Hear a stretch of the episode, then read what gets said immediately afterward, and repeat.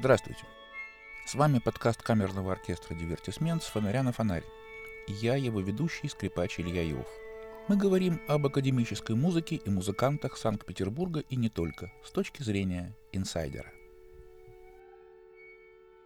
Сегодня мы разговариваем с замечательным музыкантом, композитором, поэтом, продюсером собственных проектов, исполнителем на различных виолах, идейным и музыкальным вдохновителем таких проектов, как песни Элиота, «Новоселье» и последнего по времени «Heartbroken Consort» Рустом Позюмским.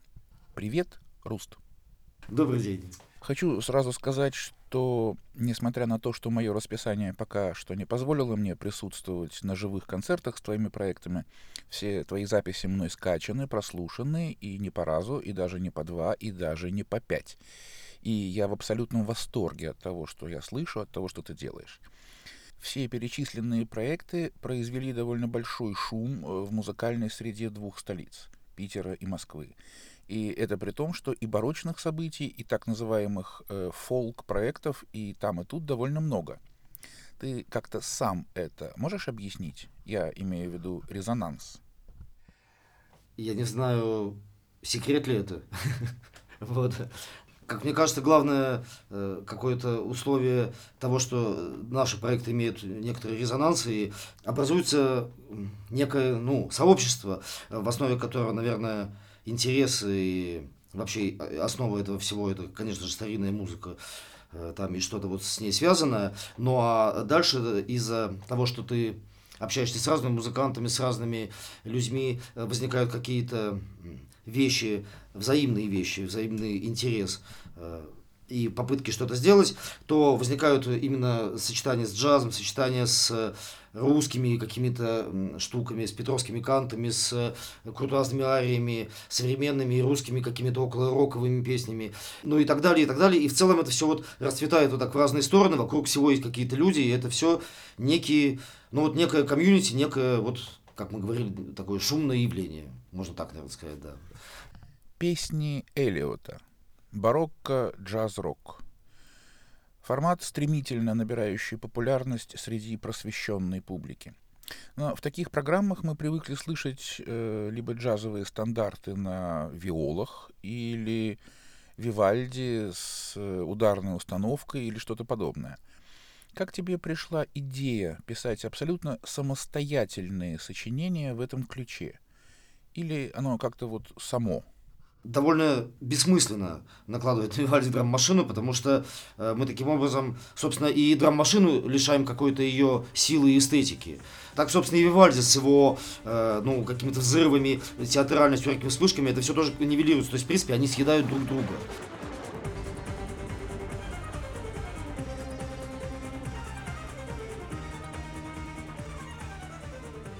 При этом само по себе сочетание разных явлений, это, конечно же, интересно. Это э, зона эксперимента, это то, что не может не привлекать.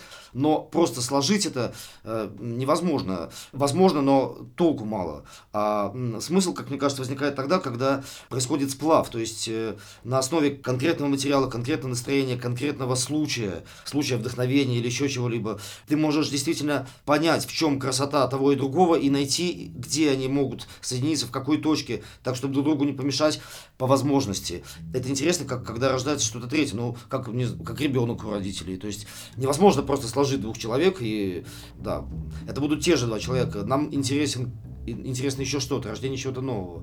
То есть вот синтез, мне кажется, это вот наше все в данном случае.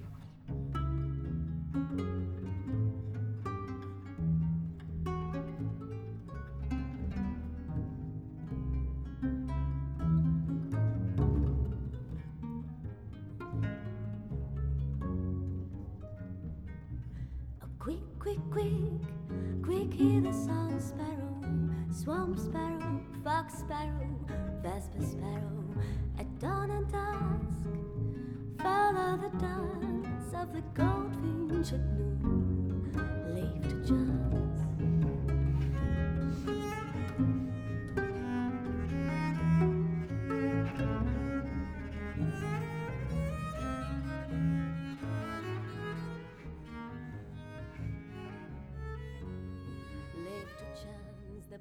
Сначала был текст, сначала была случайно найденная э, книга стихов билингва, и удивление по поводу того, какой этот текст, потому что по юности, так сказать, моего увлечения э, какими-то субкультурными вещами, э, роком, не знаю, рэпом и так далее, ты вдруг читаешь автора так сказать, 20-х, 30-х годов 20 века, и э, понимаешь, что это просто вот не знаю, первые рэперы, причем э, с невероятным интеллектуальным текстом, но при этом ритмически устроенным таким образом, что его просто, вот, что называется, любо-дорого и читать, и петь, то есть он очень музыкальный.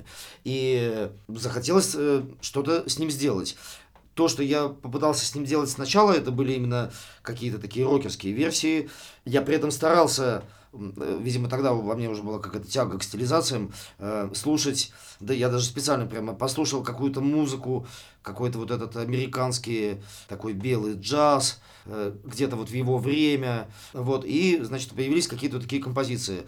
При этом я не то чтобы очень владею английским, я не, не мог тогда прямо совсем оценить его глубину и вообще, я даже не знаю, как сказать, превосходную, превосходность его текста. Я с тех пор вообще много всего о нем узнал, и в том числе благодаря Алисе. Алиса Тен, московская певица, известная как девушка с волшебным голосом, певица, не знающая жанровых и языковых барьеров. Э, вот скажи мне, пожалуйста, что молодой современный человек, живущий в 21 веке, смог найти привлекательного в Петровском канте настолько, что сам стал писать музыку в подобном ключе? Или здесь все же присутствует некая доля троллинга? Нет, тут э, вообще э, многое в моей жизни определяет случайность. Хотя говорят, что вот оговорки по Фрейду есть там или еще по кому-то, не знаю, есть Юнг, есть там огромное количество людей, по которым могут быть, наверное, оговорки. Так вот и с, и с какими-то вещами, которые случайно, случайно книга Эллиота нашлась. Э, как-то вот в Петербурге, на Васильевском острове, сидячи на, на репетиционной базе, тогда там еще находился клавесин, э, я сидел, просто что-то наигрывал на клавесине и придумал такую песню, которая была очень просто похожа на Петровский кант. Примечание. Кант. От латинского «cantus» — пение, распев. Старинная многоголосная духовная или светская песня для вокального ансамбля или хора — как правило, без инструментального сопровождения. Кант получил распространение в России с середины 17 до конца 18 века которое мне приходилось э, как-то слышать там в каких-то программах русский 18 век, там Шуликовским мы играли, то, что с Решетиным. Примечание. Владимир Шуликовский и Андрей Решетин – петербургские музыканты, посвятившие свою творческую жизнь изучению и исполнению старинной музыки. Я в курсе, что такое Петровский кант. Некоторые очень забавные, текст забавный. Вот эта странная такая полифония ранняя, такая очень как бы с одной стороны, вроде примитивное, но что-то изысканное в этом есть тоже. То есть такое, ну вот, все, в принципе, все, что относится к Петровскому барокко, там есть тоже. Вот вдруг появляется такая песня, которая просто очень похожа. При этом это мой текст, э, моя музыка, и он как-то очень похож на Петровский кант, и даже, ну не знаю, и по музыкальной составляющей, это как виватный такой кант, Славин мир, собственно, был вот первый такой опыт. И текст тоже получился э, как будто бы случайно стилизованы с какими-то вот этими даже ударениями неправильно, то, что часто бывает в канте, когда вербальное ударение подчинено музыкальному. Вот, и это была просто вот, ну, мелодия, текст. Вот, Алиса говорит, так, э, если это Петровский кант, его надо хором петь. Потом, собственно, так случилось, что Вера Воронежская, у которой фестиваль подмокла русской музыки, и она как клавесинистка и ученица, э, собственно, любимого Мартынова и так далее, вот, сама там играет много всего старого, и она говорит, а вот русский 18 век, ребята, и просто, грубо говоря, появился заказ, и я уже понял, что можно так делать, и это интересно, потому что, в принципе, ты не обязательно должен копировать даже манеру или письмо. А главное, что есть в этом канте, это какой-то такой дух. Я даже не знаю, как это объяснить.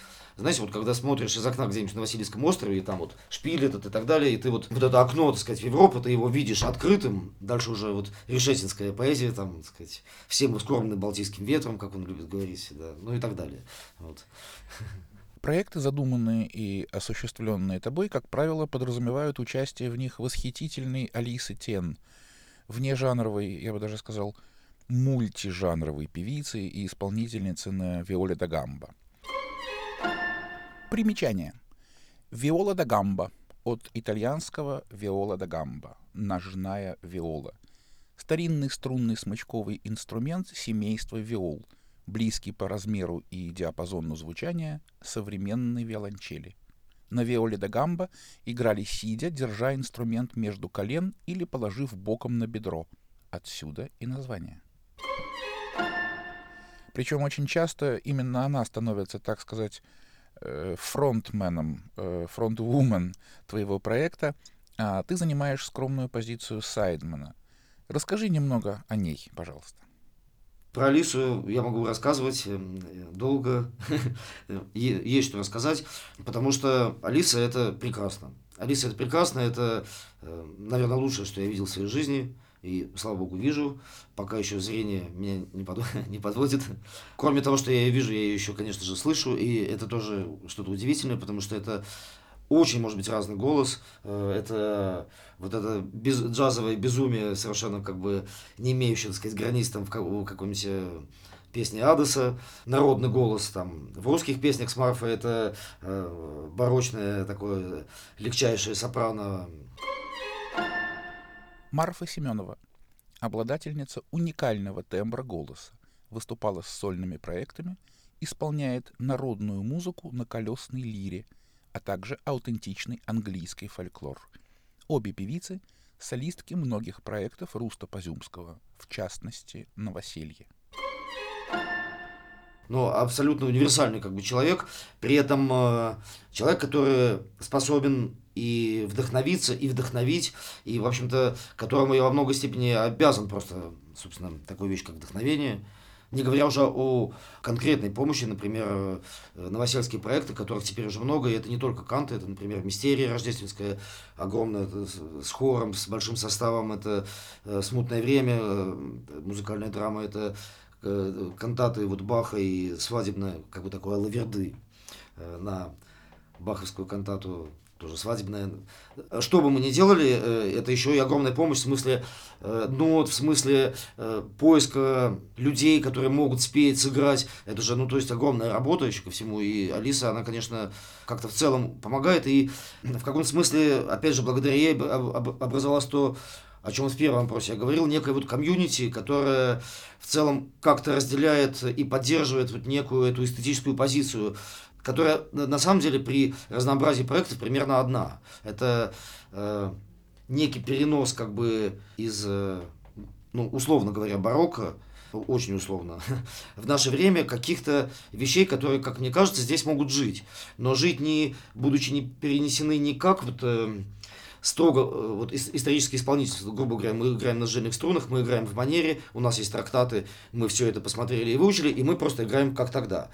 Таким образом, у нас как бы есть такой музей, высококачественный музей, прекрасный. И хорошо, что это есть, хорошо, что кто-то это сохраняет и так далее. Но хочется как бы какого-то продолжения. То есть, например, не знаю, меня очень греет мысль, что, например, жанр Петровского канта может быть не только сюда как-то принесен, я вот пишу аранжировки для оригинальных кантов, э, они таким образом становятся более удобоваримы современным слушателям, потому что это не просто одинаковые куплеты бесконечные, например, а какое-то инструментальное обрамление, обрамление интересное, начало, коды, э, э, ретурнели, ну, то есть что-то, что как бы помогает слушателю это воспринять.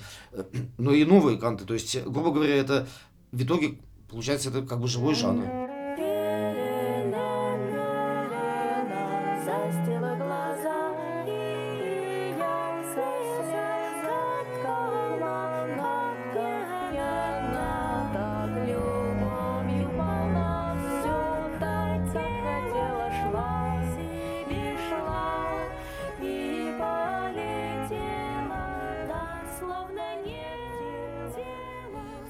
Скажи, пожалуйста, насколько трудно в современном музыкальном бизнесе найти работу музыканту, который работает в твоем ключе? Я так понимаю, публики, в основном ходящие на симфоклассику или проекты типа киномузыки и саундтреков в исполнении симфонического оркестра, это не слишком интересно. Любители камерной музыки предпочтут, возможно, квартетный вечер из условного позднего Бетховена, поклонники барочников-аутентистов лучше пойдут на что-то оригинальное, то есть написанное в 17-18 веках. Твои проекты — это что-то очень опасно доверительно, интимное. Это как признаваться в любви на людях. Э, трудно ли выживать с таким посылом? Как и любому фрилансеру, мне живется очень по-разному. Все, конечно же, зависит от того, есть концерты, нет концертов, э, какие это концерты. Конечно, ну, все мы зависим друг от друга. Это некое общее поле, в котором мы все как бы живем, все как-то соприкасаемся, и все, что происходит, конечно же, на нас влияет тем или иным образом. Начиная от э, неких эмоциональных, как бы, э, так сказать, реакций, чисто эмоциональных на все происходящее, и которые тоже вызывают э, что, что-либо, что-то происходит с твоей эстетической позиции. Ведь это же не какая-то, ну, неподвижная штука. Эстетическая позиция – это, скажем, то, что ты любишь, и то, куда ты смотришь. А вот что ты при этом видишь, это уже совсем другое. Ты же не можешь э, смотреть и не видеть. Поэтому, конечно же, все как бы претерпевает изменения. И это как бы и ужасно, но это же, наверное, и прекрасно. Ты представляешь свои проекты в основном в небольших залах, а то и в клубах. Скажи, пожалуйста, не хочется выйти с ними в академический зал с люстрами, тетеньками, билетершами, бархатными портьерами и всеми прочими атрибутами филармонического концерта? Вот не тянет туда? Нет, на самом деле это тоже случается время от времени, но ну, мы, видимо, как-то так отвыкли от этого. Тем более, что я человек общительный, люблю э, поговорить, э, как бы пообщаться с публикой, там, пошутить, вообще узнать, как жизнь, а, прежде чем играть. Э, может, у человека плохо все, а мы тут, понимаешь, или наоборот. У него хорошо, а мы, опять же, когда ты даже не знаешь, вот сидят люди, что у них на уме, тяжело так. Вот, и в этой связи я люблю действительно клубную атмосферу. Мне кажется, что вообще играть для людей когда-то давно еще, пору, так сказать, игры мною там фолка в количестве на филе, там в разных проектах, э, Ренессанс, там еще что-то, Средневековье, Латерна Магика, и много было уличной игры, и вот, собственно, у меня с того э, времени э, есть некая позиция, что, в принципе, это э, для музыканта вообще первое, что он должен делать. Он просто, вот если ты как бы, допустим, музыкант, ты просто можешь выйти на улицу и играть людям, потому что, в принципе, музыкант нужен для этого. И дальше уже, насколько как это развивается, если э, ты чувствуешь, что твоя музыка требует некого пространства, ограничения, грубо говоря, зала, да, допустим, то ты идешь в зал, как бы, если ты э, чувствуешь, что твоя музыка требует э, оформления в виде, как бы, портьер, течники, все вообще очень серьезно, как бы, и строго, то, ну, значит, тебе нужно туда. Если ты э, чувствуешь, что это просто должно звучать, что этому не мешает, например, э, там, звон бокалов, в, как, в какой-то мере, например, что касается клубов, э, то, ну, значит, тоже нет никаких проблем. Хотя есть люди, которые нам задают вопрос, вот, например, а как вы вот, мы же и барокко играем прямо такое настоящее, вот, с Марфой, с Алисой, э, то есть не стилизация, не какие-то современные штуки, а именно прям барокко играем, допустим, в клубе Козлова. И особенно, когда дело касается, например, какой-то духовной музыки, э, есть вот люди, которые нам задают вопрос, как вы можете вообще так? Вот как это? Вот как вот вы там части из мессы, например, играть в клуб, ну это разве не святотатство вообще? Вот. Я в каком-то смысле понимаю этих людей, но это тоже вопрос собственного взгляда. То есть, э, потому что для нас это скорее рожденное, безусловно, религиозным чувством, некая эстетика, которую мы берем, и я считаю, что вот эта эстетика, она прекрасна сама по себе. Хотя понятно, что основа ее в религиозном чувстве. Это касается, ну например, баховских частей и так далее. И поэтому считаю, что это не обязательно должно быть только в церкви. Потому что это уже красиво, ну, то есть это уже некий плод религиозного чувства. Руст, ты человек очень питерский, но большую часть жизни проводишь в Москве. Кем ты себя ощущаешь, москвичом или питерцем? Ну, по духу, конечно, я здесь, в Петербурге, и понятно, что этот город мне сильно ближе, то есть я здесь себя чувствую дома. В Москве, э, в принципе, я себя чувствую, тоже чувствую дома. На самом деле дом – это такое, видимо, понятие вообще скорее какое-то внутреннее. Просто этому дому в Питере лучше, который вот внутри. Ему как-то в Питере больше дома. Вот, а в Москве как бы меньше. И в Москве, собственно, я обычно никуда не хожу. Не могу сказать, что я в Питере прям очень много хожу. И вообще, как бы, в принципе, была бы моя воля, я вообще, наверное, никуда бы не ходил. Поэтому, по большому счету, мне, видимо, все равно, где находиться. Это просто какая-то комната, где есть инструмент, там, не знаю, там нотная бумага или компьютер с Сибелиусом, и дальше уже несущественно. Примечание.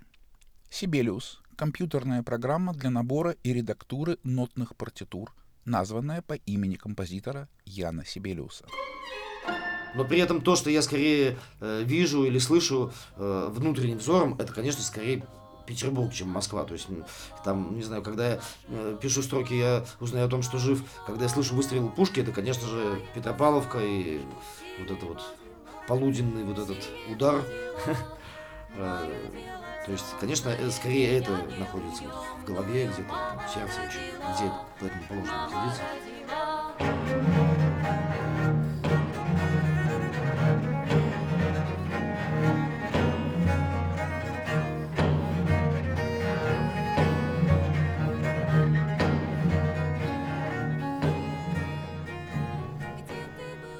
Нами был композитор, поэт, продюсер Руст Позюмский.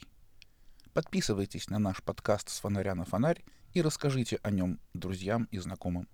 Пишите в комментариях свои впечатления и соображения. С нами светлее.